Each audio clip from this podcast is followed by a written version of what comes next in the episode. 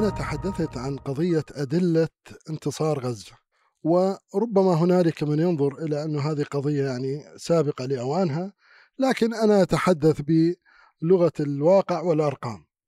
يعني من الناحية العسكرية أعتقد أنه آه، المعركة كانت آه، انتصار كبير من حيث التوقيت يعني كانت آه، في فجر يوم تعطيل يعني دولة كيان وبالتالي هذا التوقيت يعني يعتبر نصر مهم.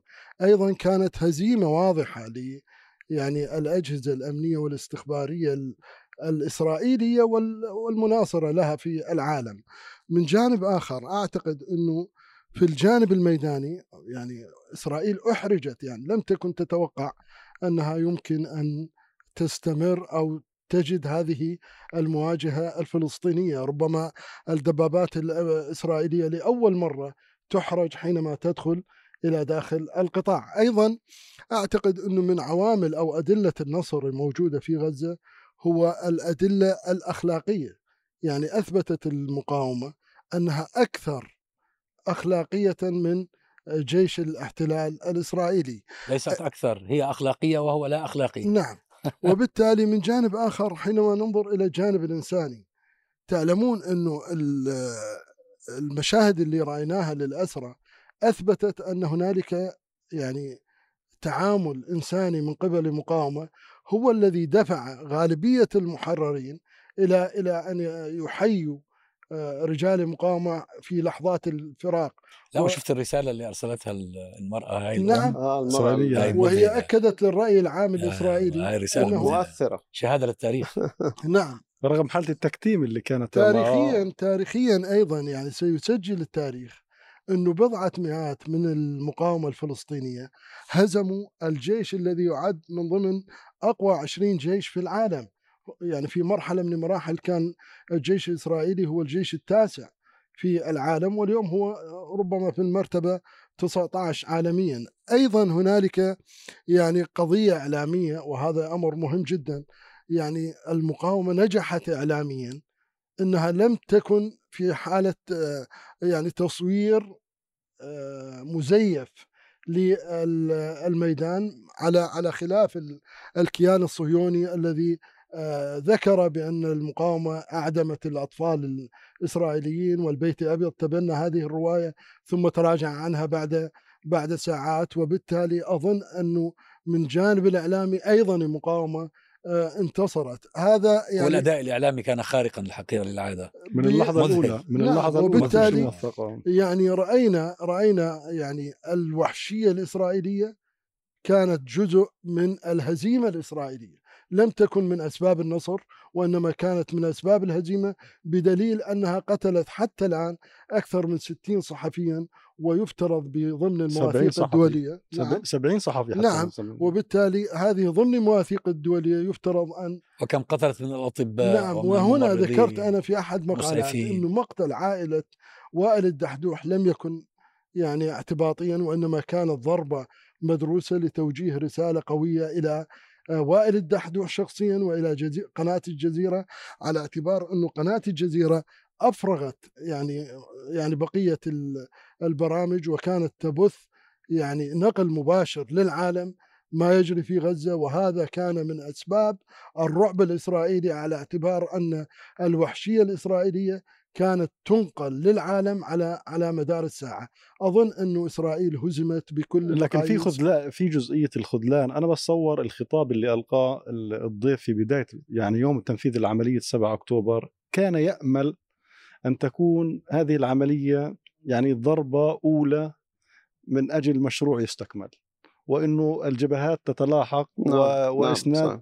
وتصعيد القضية الفلسطينية، الآن القضية الفلسطينية خرجت من قضية مسكنات وتصريحات الدولية اللي بتقول إنه هذا الصراع ما بدأش يوم 7 أكتوبر. هذول الجماعه من 75 سنة ما كناش بنعرف عنهم. حتى قضية خروج الاسرى في الضفة الغربية الأطفال.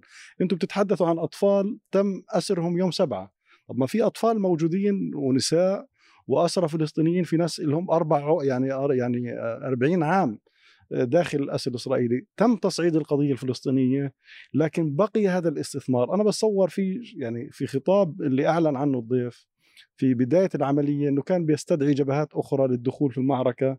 يعني لم يؤدي نتيجته. الخذلان الثاني اللي صار إنه أنت بعد 47 يوم يعني آه، تم إدخال مساعدات جزئية لقطاع غزة لا تلبي الحاجة الإنسانية، يعني أنا بتصور هذا تكسير عظام مقصود لمنع هذا الإنجاز إنه يبنى عليه ويستثمر، وهذا خطير جدا، يعني مسيء يعني أنا حتى خلال الحرب كان قادر الجيش الإسرائيلي على سبيل المثال يخلي الجرحى من مستشفى الشفاء إلى المستشفى الأردني اللي دخلت له معدات أثناء الحرب مثلا. حتى لا يصل. كان قادر يطالب مثلا بمستشفى ميداني في مكان مفتوح لكن كان في إصرار على قتل الناس.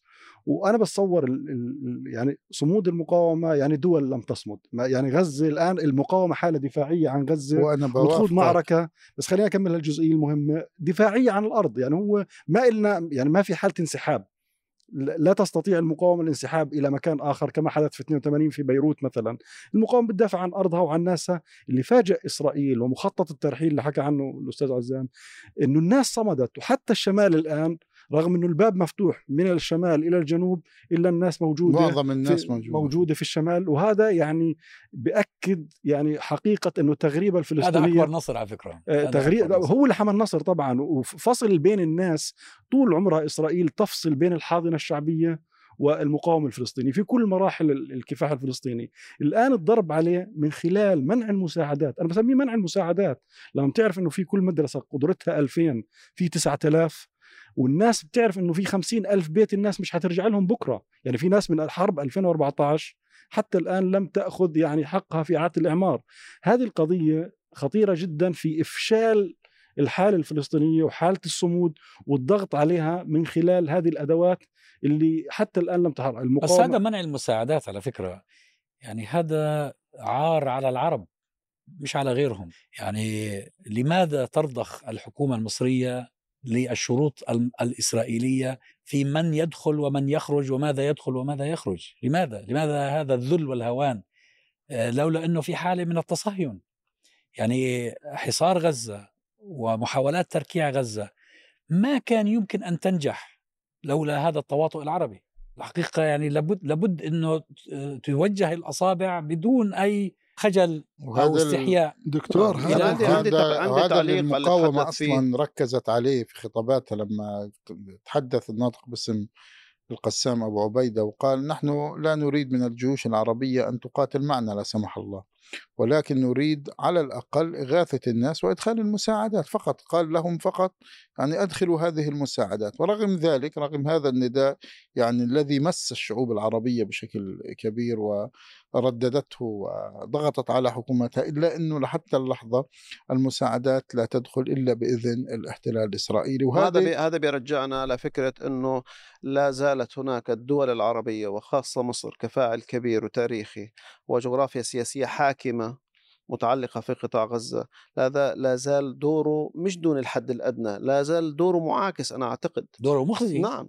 يعني مش معقول إنه اليوم أنا أسمع كلام من وزراء في مصر ويقولوا إنه والله معبر رفح مفتوح. طب وين المشكلة؟ المشكلة في إنه في, في الاحتلال الإسرائيلي. طب أنت أدخلت شاحنات؟ سمحت للشاحنات تدخل؟ حتى نقول يا سيدي تحدثوا عن فكرة معلش هو فكرة بتعاملوا على فكرة يعني خطيرة جدا إنه هو قطاع غزة منطقة محتلة.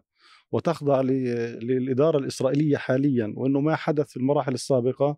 كان وجود سلطة فلسطينية في مرحلة سابقة على معبر رفح وأنها سلطة جزء من اتفاقيات موجودة. ويتعاملوا مع السلطة الإدارية التابعة لحركة حماس على أنها حالة استثناء. يعني المعبر مفتوح في ظل حركة حماس ليس أصلا وإنما استثناء واليوم رجعنا للأسف لقضيتين أنا يعني مثيرات للاستغراب. أنه اعتبار قطاع غزة محتل ويجب أن توافق أو تفتش إسرائيل المساعدات اللي بتدخل هذا هذا هذا رجوع للخلف. هذا القضية الثانية رفع السقف العربي إنه بدنا نرجع للمبادرة العربية 2002 في بيروت. يعني آه، حتى آه، يعني قطر لما تتحدث عن وقف العدوان إدخال المساعدات وفتح أفق سياسي. هو الفتح الأفق السياسي يفتح بإصدار بيان مثلا من جامعة الدول العربية ولا بأدوات ضغط تجبر إسرائيل إنها تجلس على الطاولة وتحلها الصراع في نفس السياق. لما تجتمع القمة العربية والإسلامية وتأخذ قرار واضح بكسر الحصار وإدخال كافة المواد الطبية والإغاثية و ولا فورا. هذا يفترض أنه يترجم بإرادة عربية اسلاميه ما في ترجمة ما في لكنه ترجمة. لم يترجم. عدنا لنفس الفكرة بأنه إحنا معبر مفتوح وكأنه الأمر يعني في ضابط إسرائيلي هو الذي يتحكم، طب اليوم أيعقل إرادة مصر وإرادة هذا العالم العربي والإسلامي 56 دولة لا تستطيع أن تدخل مساعدات غذاء بفعل الأمر الواقع. وهذا اسمح لي اليوم الولايات المتحدة الأمريكية في عهد الرئيس بوش سمح لنفسه أن يغزو دول يعني تحت بند الأخلاق هو بند حقوق الإنسان طب أنا بدي أضيف لك بدي أضيف لك. بند صغير. هذا اليوم أيعقل لما أنا عندي آلاف يقتلوا بالطائرات من الأطفال بنى تحتية تدمر بالكامل. تجويع حالة تعطيش. أنا أعتقد أنه هذا أمر لا يحتاج لقانون دولي ولا يحتاج لفكرة إذن. هذا المفروض فعل أمر واقع. الإنسانية لوحدها تكفي أن تجبرك أن تذهب باتجاه إدخال المساعدات وهذا بالنسبة لك مش يعتبر يعني أنه أنت والله أنت قارنه باللي عمله الدكتور مرسي رحمة الله عليه 2012 نعم. فتح الحدود. الوزراء. بعت رئيس وزرائه وبعت القصف. وفد من يعني بتعرف. نتنياهو إيش بيحكي امبارح؟ بيقول إحنا بدنا نعيد إعمار غزة مع شركائنا العرب يعني هو نتنياهو بيحكي بي بي في آخر تصريح له بدنا إحنا يعني هو إسرائيل بدها تشرف على هيك إحنا بنقول إنه المعركة تستثمر. ما زالت مستمرة صحيح. ولذلك لا، لاحظ معي إنه العديد من المحللين برغم إنه ال ال ال ال الكثير يتجنب اتهام الدول العربية لكن ذهب العديد من المحللين يتحدثوا إنه موقف مصر ومراوحته في مكانه هذا واضح إنه مصر شريكة مصر شريكة في إغلاق غزة وتجويع الناس للضغط على الحاضنة الشعبية لت- من ثم الضغط على حركة حماس لتخضع لشروط الاحتلال البعض ذهب إلى هذا الاتجاه لأنه م- لم لم يستوعب هو ما فيش تفسير آخر لم فكرة. يستوعب إنه لماذا مصر لا تدخل هذه المساعدات؟ هل تنتظر اذنا من الاحتلال الإسرائيلي أو إرادة أمريكية؟ أنا أعتقد هذا- أنهم أرادوا قتل الغزاويين بأكثر من طريقة ومن ضمنها الحصار القديم الجديد أيضا يعني يهمني هنا أن أذكر قضية مهمة يعني انتشرت على ال social media ولحد الآن وبالذات على منصة إكس تويتر. هذه ال- هنالك يعني مساحات كبيرة جدا ربما بالآلاف يعني تتباكى على الداخل الفلسطيني. والواقع أن الشعب الفلسطيني أهل غزة لا يتباكون بدليل أنهم يعني صامدون وصابرون ويتحملون على الرغم من كل المأساة ال- آه المحيطة بهم. نجد أن هؤلاء يقولون لماذا هذا القتل؟ لماذا هذا آه الإرهاب؟ وكله يرمونه على على المقاومة. السؤال هل هذا التباكي هو يعني تباكي لوجه الله من أجل الإنسان من أجل المشكلة؟ هنالك أصبح نوع من التداخل ما بين السياسة التابعة لهذه الدولة أو تلك ومزجها بحالة إنسانية من أجل ضرب المقاومة. أعتقد أن التلاحم صورة التلاحم ما بين المقاومة الفلسطينية والداخل الفلسطيني كانت واحدة من أهم الرسائل التي أرسلت للعالم على أننا كفلسطينيين آه، يعني متلاحم متلاحمون مع بعض آه، سواء من المقاومة أو من المدنيين. وهذه الحالة هي التي جعلت العالم في حيرة. لماذا لا يوجد مظاهرات ضد المقاومة في الداخل آه، الفلسطيني. لماذا لا يوجد يعني رفض للمقاومة على لاحظت من لما- القتل والتجويع؟ لما بيحصل آه، تسليم رهائن آه، إسرائيليين وبيكون في جمهور محيط بعملية التسليم ما هي الهت- الهتافات التي ويتباهون بهذا الأمر. أي نعم فهو ال- الحقيقة أنه في بعض الأنظمة العربية حاولت أن تضرب اسفينا ما بين الحاضنة الشعبية والمقاومة وكل هذا فشل. آه، آه، كنت بت- بتكلم آه، أمس قبل ما آه، مع طبيبي بنتكلم أنا وياه فبيقول لي هو جاءته مريضة من من غزة فبيسألها بيقول لها الناس ما بنسمعش تذمر منهم يعني لماذا لا يتذمر الناس بعد كل هذا الدمار الذي لحق بهم؟ قالت له هدول ما هم أهل المقاومين اللي تحت اللي اللي حال. هم هم نفسهم. هم المق... هؤلاء المقاومون من هم؟ أمهاتهم وآبائهم وإخوانهم وخالاتهم وعماتهم. هؤلاء هم الناس. يعني معنى إنه آه، ما لا يدركه بعض المغر... بعض المغرضين في الخارج. حالة الالتحام الحقيقية اللي موجودة. هذا الشعب هو الذي يفرز هؤلاء المقاومون. بس في اللحظة في. اللحظة هذه حقيقة بناء على ما تفضلت فيه أستاذ جاسم فيما يتعلق بملامح انتصار. يمكن الوقوف والقول بأنه ملامح ونقاط الانتصار من البداية من بداية المعركة واضحة للطرف الفلسطيني لأنه هو بالأخير طرف مقاوم حركة تحرر وطني تسعى لإزالة الاحتلال وبالتالي هذا بالنقاط يحسب لها. لكن في أيضا لابد من الإشارة مجموعة من التحديات. في تحديات لأن المعركة لا زالت إما في بدايتها أو في منتصفها. وهذه التحديات من أهمها ولا بد أن يشعر المقاوم حتى الفلسطيني الموجود في غزة بأنه هذه الحالة ليست حالة غزاوية هذه حالة فلسطينية وبالتالي التعاطي معها وفق هذا المنطق والفضاء الوطني. وبالتالي لاحظ معي صحيح أن الاحتلال يحاول بشكل هائل جدا وضاغط على الضفة الغربية. نتحدث اليوم عن 250 شهيد 2800 2900 جريح 3400 أو 500 آه، معتقل في خلال 50 يوم. هذا استثناء يحصل في الضفة الغربية. يريد عملية الكبت هذه أن تحصل.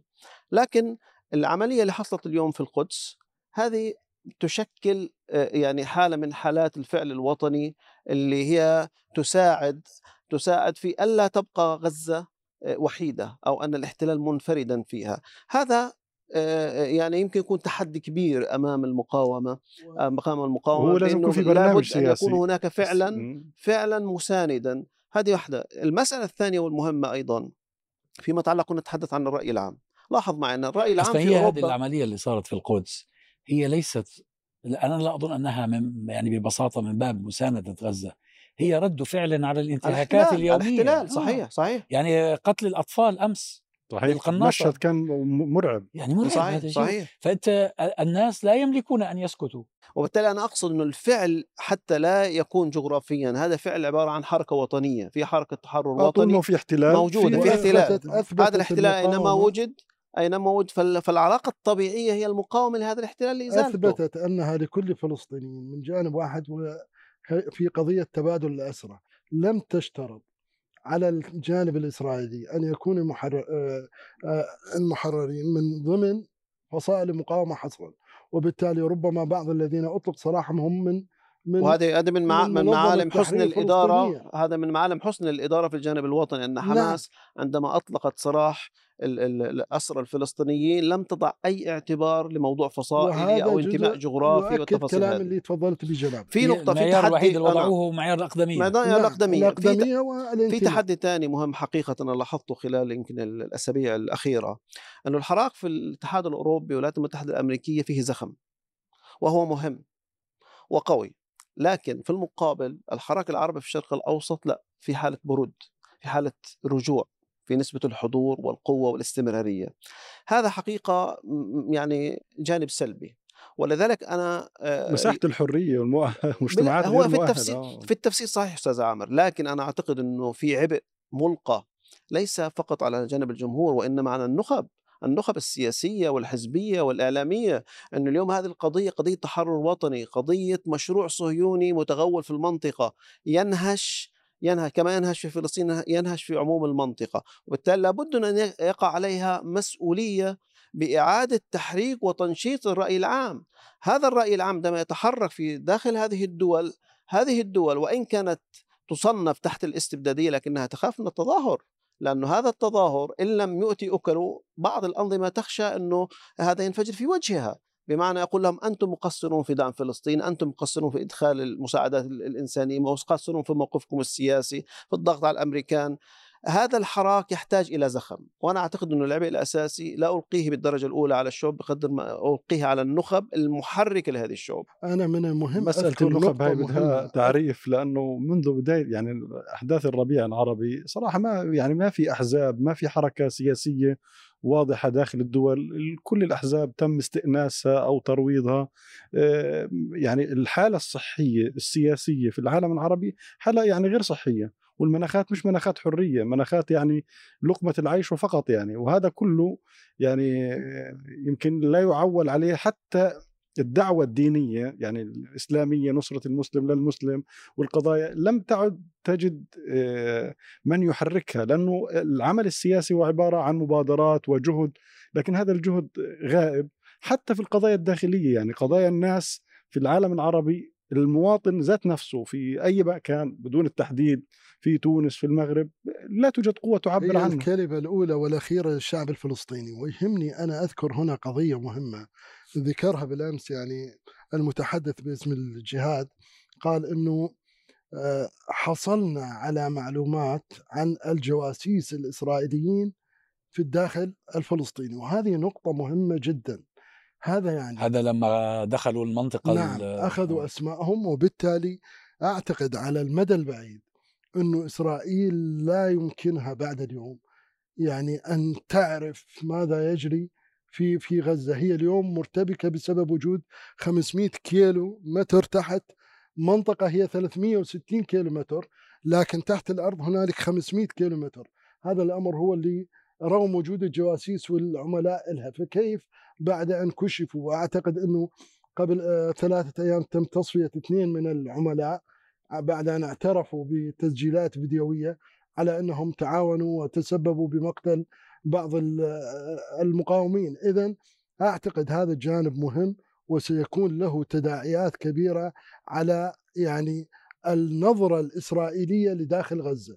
ربما ستكون منطقة غزة مغلقة أكثر بالنسبة للجانب الاستخباري آه، ال- الصهيوني. وعملية 7 أكتوبر في حد ذاتها بتأكد أنه هذا الجانب يعني خرج من الصراع. يعني حتى اعتماد وأنا لم تتسرب كلمة واحدة. يعني أقول يعني أنا بتصور حتى يعني الاستاذ إبراهيم أشار لقضية كيف إسرائيل بت بتستدعي لنفير في لدى القوى الدوليه زي أمريكا والغرب إنه هذه المنظومة الأمنية القائمة على التكنولوجيا الفائقة والحساسة وجمع المعلومات والقائمة على السيطرة والتحكم والحرب والحروب الاستباقية توجدت لها ضربة وإنه ممكن في أي مكان في العراق في أي مكان من اخر يواجه هذا التحدي. يعني نحن أمام نموذج وتجربة مكتملة الأركان استطاعت أن تهز القواعد أو أسس المنظومة الأمنية الغربية اللي قائمة على ال- ال- التنبؤ والسيطرة والتحكم وافشال المخططات قبل أن تبدأ. هذا ما يعني أفشل في 7 أكتوبر وحتى الآن تداعياته مستمرة. يعني الآن الجيش الإسرائيلي موجود في في غزة وموجود على تخوم آه، مخيمات. يعني غزة بنتكلم عن مساحة ضيقة لكن حتى الآن المعلومات غير متوفرة له وبيئة تعتبر بيئة نظيفة لصالح الشعب الفلسطيني. عنوانها الأساسي إنه الناس لم تهاجر لأنه الناس تدرك إنه لا هجرة مرة أخرى وانه أي مش... حتى الناس للعلم رافضة تخرج من بيوتها للمراكز الإيواء. يعني في ناس متجدرة داخل بيتها واليوم شفنا بعض الصور يعني كانت ف- صراحة فترة الهدنة كاشفة لكثير من القضايا إنه الناس بنت في بيتها. أو تقيم على غرفة جدران يعني حتى بيتها لو آه، غرفة. لأنه أنا. موجود على بيتي. ما في غرفة في ما البيت. وهذا قد يفشل حتى المشاريع الأخرى الناعمة أنا بسميها. إذا كان مشروع التهجير الأساسي فشل. فالمشاريع الأخرى لطرد السكان على المدى البعيد برضو وجهت لها يعني آه، ضربة قاضية. علشان هيك إحنا آه، الآن ما زلنا في المعركة. المعركة لم تحسم بعد وكل التداعيات ما زالت مبكرة لأنه لكن حماية الناس وإسنادهم منتظرين مهمة. يعني حتى البعد الإقليمي والشعبي وال تفاعل والحراك ما زال ما زال. التفاعل مم. وممكن أن نفاجأ في أي لحظة ممكن أن نفاجأ بتغيير آه، بنمط جديد ب- لأنه هذا الحدث كبير وتفاعلاته ما زالت كبيرة وأعتقد أنه المنطقة ما زالت بسبب طوفان الأقصى وغيرها من المشاريع على صفيح ساخن. في أي لحظة من اللحظات قد يدخل عنصر مهم يعني يقلب المعادلة. لهذا هناك حالة إرباك إن كان لدى الاحتلال الإسرائيلي وأيضا هناك حالة تشويش لدى التقديرات الموقف الأمريكية. هم أمام خيارات هل يسمحوا للاحتلال؟ أنا مع الدكتور عزام إنه الاحتلال الإسرائيلي لا يقوم بأي فعل إلا بإذن إسرائيل إلا بإذن صحيح. أمريكي. لا يقوم بأي فعل. حتى الهدنة كسرها تمديدها كل ذلك يجب أن تكون برعاية أمريكية كاملة. الاحتلال الإسرائيلي هذا لا يملك زمام أمره بشكل كامل هو له يعطى له مساحة.